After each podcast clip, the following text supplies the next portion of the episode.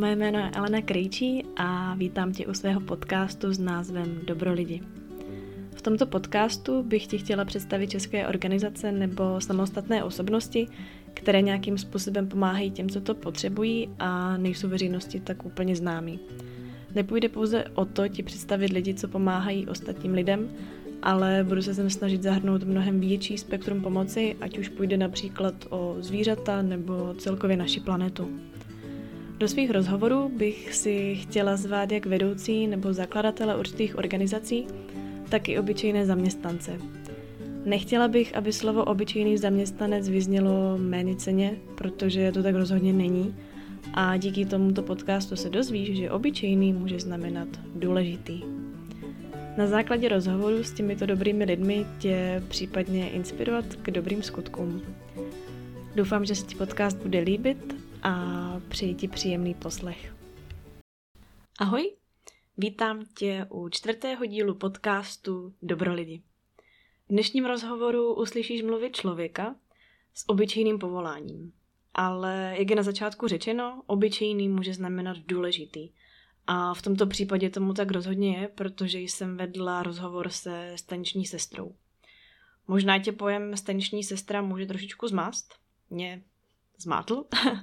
a proto ho tady vysvětlím, o koho přesně jde. Staniční sestra je vedoucí sestrou ošetřující jednotky a má obvykle dlouholetou praxi v tomto oboru. Nicméně se jedná o všeobecnou zdravotní sestru, ale na vedoucí pozici. Já doufám, že jsem tento pojem vysvětlila správně, pokud ne, tak mě na sociálních sítích v komentářích můžete opravit. A poslední věc na úvod, kterou bych eh, chtěla říct, je ta, že tento rozhovor určitě chytne za srdce. Mě za srdce chytl a stojí za to si ho poslechnout až do konce. Každopádně přijdeme k samotnému rozhovoru. Tak já vás vítám ve svém podcastu Dobro lidi a chtěla bych uh, se vás zeptat, nebo vlastně, abyste se představila, uh, co děláte, kde pracujete, mm-hmm. tak mhm. jestli můžete. Tak děkuji za pozvání. Jsem ráda, že tady můžu jako mluvit o svoji profesi, kterou mám ráda, která je pro mě posláním. Jmenuji se Petra Niklová a pracuji 25 let v následné péči v léčebně v Pasece. U, vlastně dřív to byla takzvaná LDNK, dodnes to nemá nějakou dobrou pověst. A tak naším úkolem prostě je, to, to, jsou, to jsou láskou a tím posláním trošku to napravovat. Mm-hmm. Z toho 10 let nebo už 11 pracuji v pozici staniční sestry, takže jsem tam vlastně denně. A co se týká z mých začátků, tak já jsem vlastně původně vůbec nechtěla pracovat jako zdravotní sestra. Nikdy nikdo z rodiny ne, takhle se nepracoval. Naši pracovali v zemědělství, maminka jako zahradnice. A já jsem šla na zdravku kvůli svojí kamarádce nejlepší, takže jsem k tomu neměla ani žádný vztah, žádné očekávání. A potom postupně, když jsem nastoupila do léčebny, tak mě ta práce začala proměňovat. Začala jsem to trošku vnímat srdcem. Občas ti pacienti, když jsem něco pěkného řekla, nebo eh, třeba jsem s nimi navázala nějaký blížší kontakt, tak se na mě pěkně usmáli nebo řekli, že se na mě těšili. Mě to začalo hřát u srdce a člověka to začne celé jako proměňovat. Naplňovat. Naplňovat, no. Mm, chápu. Teďka jste řekla vlastně, co vás tomu přivedlo, mm-hmm. takže jste vystudovala střední zdravotnickou školu. A už jste teda nešla na vysokou školu. V té době ještě stačila pouze střední škola. Jaký máte názor teďka na to, že vlastně žáci středních škol, středních zdravotních škol vlastně musí ještě absolvovat tu vysokou školu, aby vlastně vůbec byli jako připuštění k těm pacientům samostatně, že tam není, nad nimi není dohled. Mm-hmm. Myslíte si, že je to jako dobře, že ještě jako k tomu je ta vysoká škola, nebo už no, myslím že stačí si, že jako to takový, jako, takový paskvil, takové nedotažení. A možná uh, ti z vysokých škol profesoři by na to měli jiný názor, ale my jsme se potýkali také třeba s problémy, že jsme měli hodně těch, těch praktických sester nebo těch asistentů, kteří vlastně nemohli pracovat bez samostatného dohledu a jenom pod tím dohledem teda. A to byl problém, protože ten čas jako nejde, aby na noční směně byla jedna sestra, zdravotní sestra, všeobecná sestra, která zaštiťuje vlastně všechna oddělení. Takže mnohdy ten asistent eh, je postaven před toto nějak jako zvládnout, no, si poradit. Mm. Třeba když eh, musí aplikovat intravenózní injekce, mm, nemůže mm, prostě, je to, je to pořád, je, je to špatně nastavené. Takže si myslíte, no. že, by, jako, že by stačilo pouze vystudování střední školy? Že... O, mnohdy děvčata, která, která chodí o, z těch, o, z těch vysokých škol, tak vlastně stejně, pokud to tam nemají, tak, tak to tam v průběhu taky nenaskočí, takže všechno přinese až čas, jestli vlastně se k tomu povolání hodí. A nebo mnohdy si myslí, že jejich úkolem je jenom jako zapisování, dokumentace a ten člověk je jako až na posledním místě. Mm. Takže teďka... Je, jsme... je to individuální ano, takový. Mhm. Ano. Teď jsme měli třeba v době eh, toho koronaviru, měli jsme výpomoc z té zdravotnické školy a eh, ze čtvrtého ročníku děvčata byly před maturitou a byly jedna, teda bude ještě muset nějaký ty zkušenosti nabrat, ale ta, ta jedna byla tak šikovná, že prostě jsem si říkala, hned bych prošla tou největší zkouškou, která tam byla a hned eh, si myslím, že by mohla hned, jo, úplně. Jo, do praxe, hned se hodila, hned prostě ty postřehy viděla na těch pacientech, že třeba ten je opocený, vypadá, že má teplotu, ten nejedl. A já bych ji teda, jsem si říkala, hned by u mě složila tu maturitní zkoušku. tak, Už budeme se na vysokou jo, jo, jo, Takže táto bude mít prostě v životě jednodušší. Jde o to má to prostě dané do vínku. Uh-huh. Uh. Jaký je takový klasický pracovní den váš? Nějaká, nějaký ten harmonogram je tam dopředu dán, ale uh, přesto je to taková manažerská více činnost, protože uh, každý den je jiný. Někdy ti pacienti jezdí na, na různá vyšetření, musí jezdit i s doprovodem, protože uh, té léčebně jsou převážně starší pacienti, takže nejsou schopni to vyšetření absolvovat jak bez, samostatně, potřebují k tomu jako doprovod, což taky nás velice zatěžuje. Co se týká toho počtu personálu, potom ten člověk chybí, protože absolvuje to vyšetření s tím pacientem. Potom jsou různé příjmy, propuštění nebo různé eh, výkony, kterých tam jako zase tolik není v té následné péči. Takže někdy dopředu nejde naplánovat ten den, nebo každý den není stejný. Mm. Každý pacient taky záleží na, tom, eh, na těch jednotlivých stavech těch pacientů. Třeba pokud jsou ležící, tak vyžadují více péče. Tím je to zase potom na úkor toho, že pokud je tam více pacientů v takových těžkých stavech, tak není tolik času na, na, ty, na, vše, na všechny jim věnovat. Takže od toho se to potom všechno odvíjí. Uh-huh. Vzpomínáte si na svůj první odběr krve, který jste někdy, který jste někdy dělala? Tak na svůj první odběr krve ani moc ne. Vzpomínám si, protože já jsem jako žákeňka měla svou první praxi eh, v domově pro seniory ve Chvalkovicích. Asi to už potom byla ta moje cesta, která mm-hmm. prostě, to už mě ty seniori nějak jako provází celým životem dosavadním, tak vzpomínám si eh, na svou první injekci. A ta byla taková, že, že to byla nějaká stará kachektická, hubená jako bábinka a tak já jsem měla opravdu strach, měla jsem takovou úzkou jehlu a, a nebylo to kam pořádně píchnout, takže to bylo pro mě takový docela jako traumatizující. tak a teď už, teď už, vzpomínám. Teď to už je to asi jo, jo, jo, teď už, teď už těch odběrů je nespočet a, No, teď, už, teď už to člověk bere tak jako uh, automaticky, ale co se týká třeba, když já jdu na odběr, tak jako do dneška uh, to nemám ráda, takže si to dovedu představit, že je to jako nepříjemné. Že já třeba no. to dělám tak, jako, že tam dám ruku, otočím se, absolutně to jako jo. nemůžu vidět. Vždycky jako dělejte tam, co potřebujete a to je vaše tak práce. Je, přesně tak. um, vzpomínáte si, když jste se poprvé setkala v nemocnici se smrtí a jaké to pro vás bylo? Tak v té následné péči o, přichází pacient, který je už e, jako na tom ani ne sklonku, ale už se blíží k tomu závěru života. A přímo si nespomínám asi na, na svoje první setkání se smrtí. Možná to člověk, jako mladý člověk, tak nebere, tak uh-huh. se mhm. ho to jako nedotýká.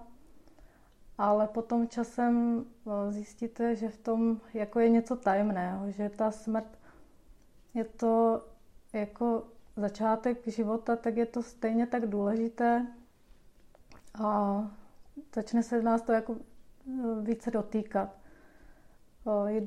Třeba když jsem potom upravovala to zemřelé tělo, tak najednou se vám vybaví, jak ten člověk asi žil celý život toho, chováte se k tomu s velkou pokorou a je to takový tajemný, takový prostě posvátný okamžik, který, u kterého já smím jako být. Mm-hmm. Často třeba... Takže to neberete vůbec jako něco špatného? Ne. A teď čím víc, jako neříkám, že teď právě, že je zrovna ta doba, kdy v té následné péči tolik pacientů neumírá, jak se třeba říká, že to je ta LDNK, že tam je jako smrt jenom a bolest, tak právě ten člověk eh, tam je jenom nějakou dobu určitou a on potom odchází eh, buď domů nebo do nějaké další péče, do nějakých eh, sociálních dalších zařízení když není schopen se sám o sebe postarat.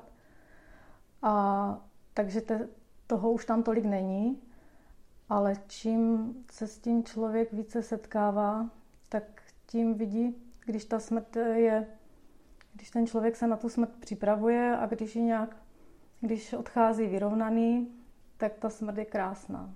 Mm-hmm. Jak to teď, už jsme to trošku nakousli, mm-hmm. ale jak to teďka vypadá v době koronaviru právě v léčebně pro dlouhodobě nemocné?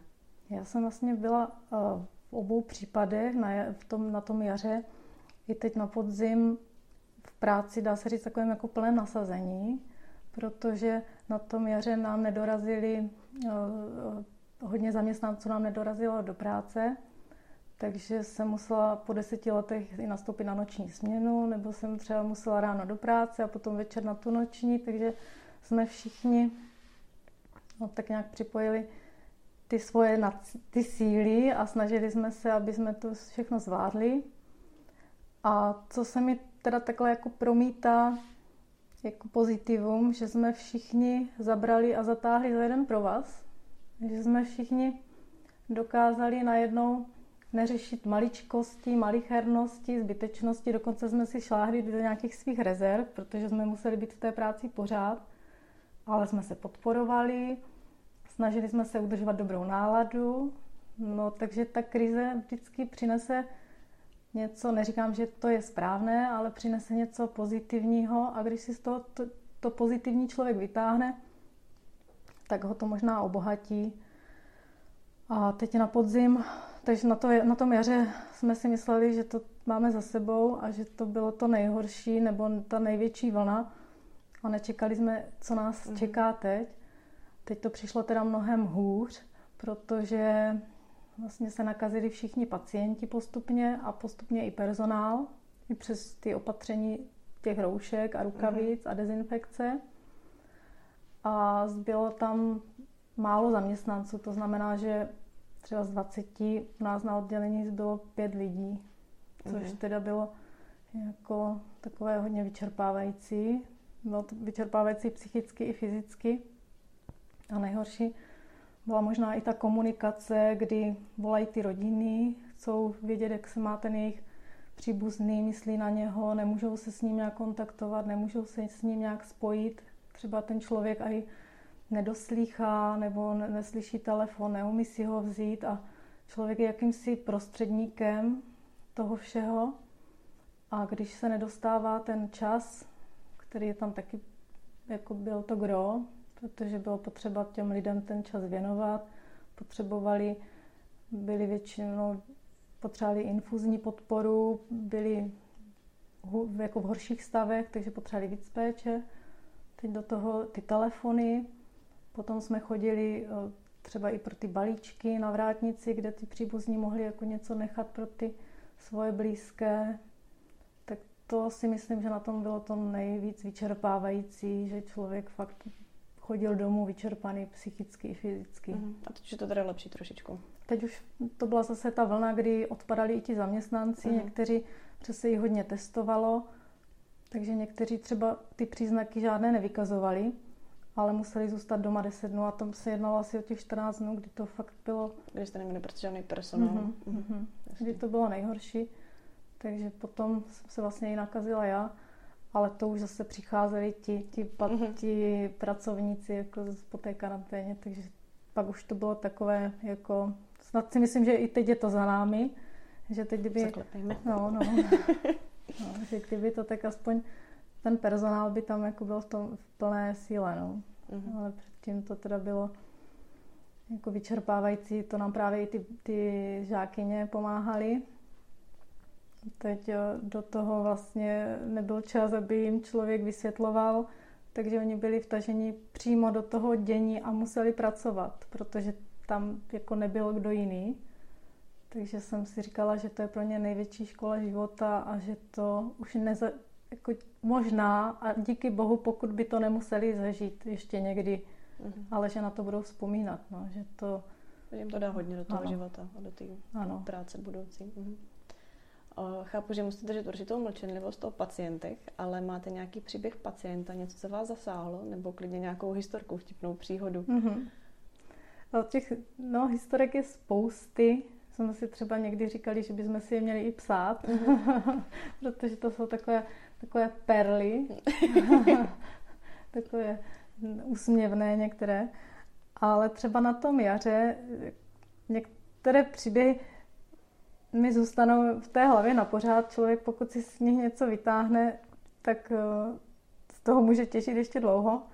Na tom jaře eh, jsme připravili jeden Měli jsme tam jednoho pacienta, ten byl takový strašně veselý, byl to učitel, takže uměl jako komunikovat, všichni ho měli rádi, měl rád kapučíno.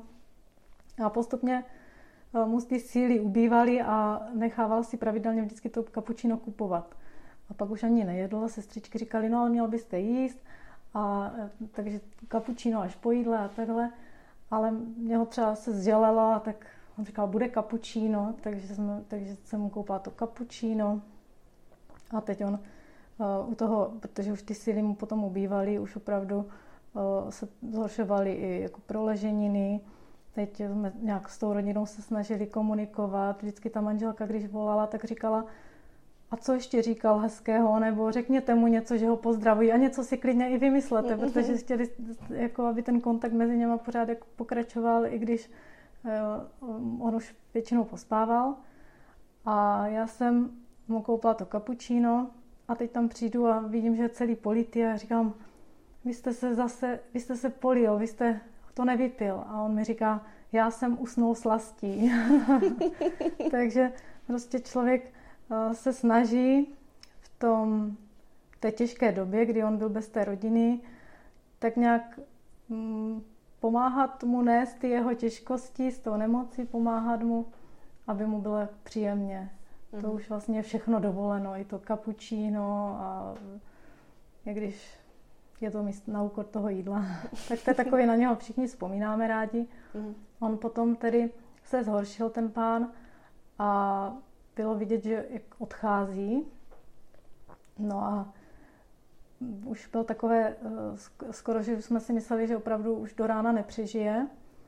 A on potom ráno, jako pořád se zdálo, že ta doba toho umírání se hrozně protahovala, protože už opravdu byly vyčerpány všechny ty jeho rezervy, už byl na lůžku a jako s tou smrtí smířený.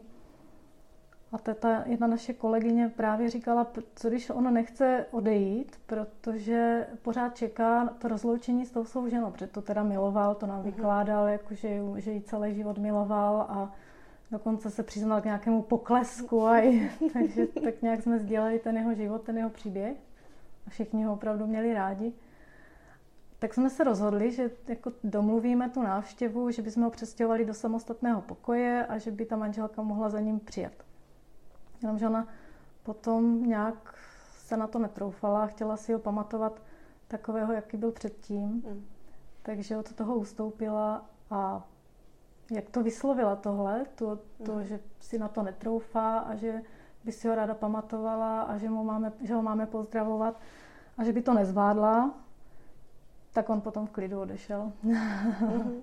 Takže to bylo takové... No. Hezké. No, to pro mě bylo takové prostě takový... To bylo zrovna o velikonocích, takže to byl takový prostě velikonoční příběh. Nebo to... Jaké povolání jste chtěla dělat jako malá? Co byl váš sen? No, my jsme vždycky ve škole, si pamatuju pravidelně, si museli uvádět, čím chceme být. A já jsem to nikdy právě nevěděla pořádně. A vždycky jsem si přála být aranžérkou. To jsem uváděla, maminka byla zahradnice, já jsem na ní chodila a, nebo nosila domů květiny. Takže jsem strašně chtěla jako pokračovat. Možná člověk vždycky trošku nějak napodobuje, pokud mm, ne, ne, nechodí rodiče, no. no, nějakou tou svou cestou, není nějaká taková dominantní osobnost, tak vždycky jsem tady v tomhle asi chtěla pokračovat a nikdy by mě nenapadlo, že, že prostě se vydám na takovou cestu. Dokonce si vzpomínám, že třeba jsem neměla ani vztah nějak ke zvířatům, jakože jsem vždycky tu naši koč, kočičku jako trápila, tahala za ocas. A pak, že mi bude svěřeno tady jako takové povolání a takové poslání, tak to by mě nenapadlo. Ale postupně, jak ten čas jde, tak uh, cítím, že mě to hodně proměňuje. Mm-hmm. A chtěla bych teď intenzivně, často přemýšlím i o změně.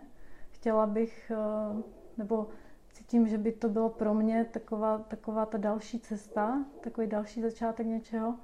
Chtěla bych uh, do hospicové péče, do mobilního hospice, aby pokračovat vlastně v tom, v čem si myslím, že jsou ty, ty moje dary. Protože, nebo ty, ty moje... Služby?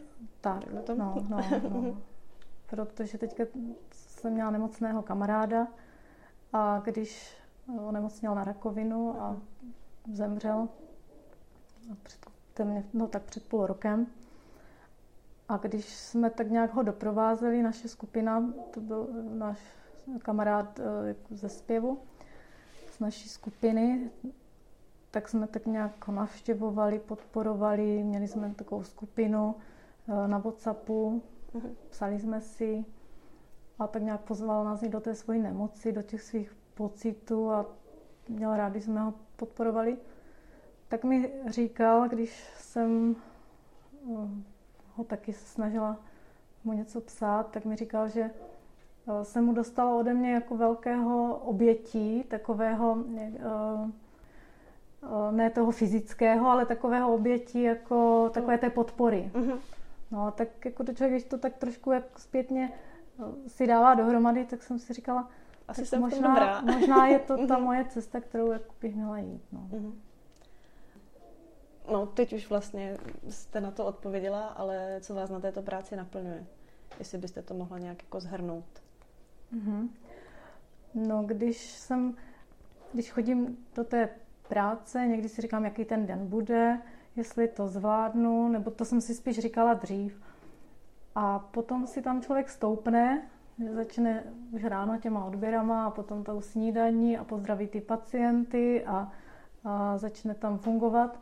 Tak najednou ono to jde samo a člověk si říká, ty obavy, které třeba byly někdy dřív, z té, z té mojí jako pozice staniční sestry, tak jsem si říkala, jestli nebude nějaký problém, nebo jestli to všechno zvládnu, tak pak si říká, tak tady ale patřím.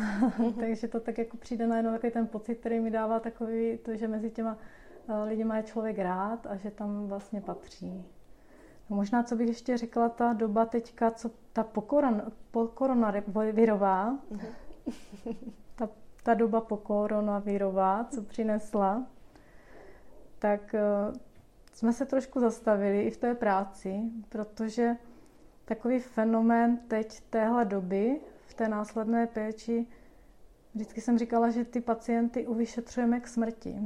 že jsme je opravdu jako brali pravidelně odběry. Vždycky ty pacienti říkali, a vy už zase jdete a zase mi berete tu krev a já žádnou už mít nebudu.